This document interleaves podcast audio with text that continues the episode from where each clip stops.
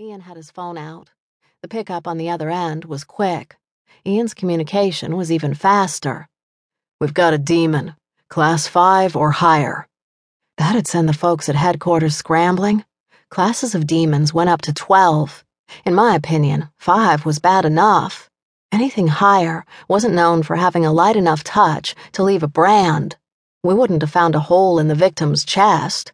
We'd have found a hole where the Vic had been squashed into the floor. Not all demons had cloven hooves, but no other supernatural did, except for satyrs and minotaurs, and neither of those could radiate heat through their bodies to burn hands and brand a chest. You're sure it wasn't a branding iron? I didn't think it was, but it never hurt to hope. The burns on Godowin's hands weren't made by grabbing a branding iron, Ian said. The fingers are spread the same width apart and burned in the same places. Our Vic was grabbing a demon's leg.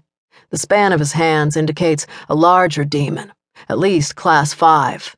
The cloven hoof was holding him down while the demon's partner cut his chest open and ripped his heart out. My lip curled. That looks a bit jagged for a knife. Maybe a claw? Ian looked closer at the inside of the elf's ruined chest. A possibility.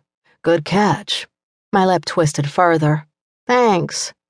Do you see any other evidence to support that? Only my partner would turn a gruesome murder scene into a pop quiz. The lack of blood and dark edging around the entry wound suggests cauterization. I managed to swallow, though it was more of a gulp, to keep from gagging. And what blood is there is blackened. I gulped again. Any attempt at cool and casual be damned. Like it was heated. Ian nodded approvingly. Nice. None of this was nice. Not sight, nor smell, nor oily feel on my skin from the brimstone and burned flesh. It'd take me a while before I'd be able to eat barbecue again, and for a southern girl, that was a crime in itself. The NYPD knew Sar Godowin was a human drug lord. If they'd come in here now, they would have found him dead, sporting Spock ears, a cauterized hole in his torso, no heart, and a hoof print branded into his chest. I'd like to be a fly on the wall for that investigation. So, what would your precinct buddies have to say about this one? I asked, putting a couple steps distance between me and the elf brisket. From a human viewpoint, we've got cosplay with the ears, possible devil worship with the brand, and apparent human sacrifice. This case would drive them crazy, but they'd love the challenge. I never thought I'd say anything like this, but knowing elves and demons are real can certainly simplify an investigation. One side of his mouth quirked in a quick grin.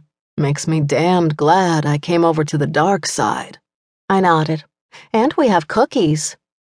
The locked door and no sign of entrance or exit would have thrown them for a loop. We know that brimstone could very well be from the leftovers of a gate. Demons aren't exactly known for walking in through the front door. With a gate, they're in, rip out a heart, they're out. Nice and neat. I wasn't seeing anything nice or neat. Why would a Class 5 demon kill a drug lord? I asked. Would one of his business rivals hire demons for a professional hit? Never heard of demons hiring out their services. Ian paused. Unless the guy doing the hiring was interested in offering his soul for the low, low price of one murder. I raised one brow. Demons don't accept cash, Ian explained. Not even credit cards? With the interest rate some of those things have, I wouldn't be surprised to find Satan himself in the big office. Then I remembered about the heat the other tenants had complained about. It felt fine in here to me. So, was the heat coming from the body or the demon? Ian shook his head. Neither.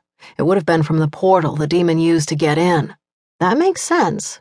That Yeshin Nadasu guy seems to be on the ball. I couldn't see him missing a pair of demons strolling through his lobby. The area near the wall around the corner felt warmer, Ian told me. Since there aren't any vents nearby, that'd be the most likely portal location. I went to take a look. Unless a portal was standing open, it couldn't be seen. If Ian hadn't seen the portal, that meant it was closed. Closed equaled safe.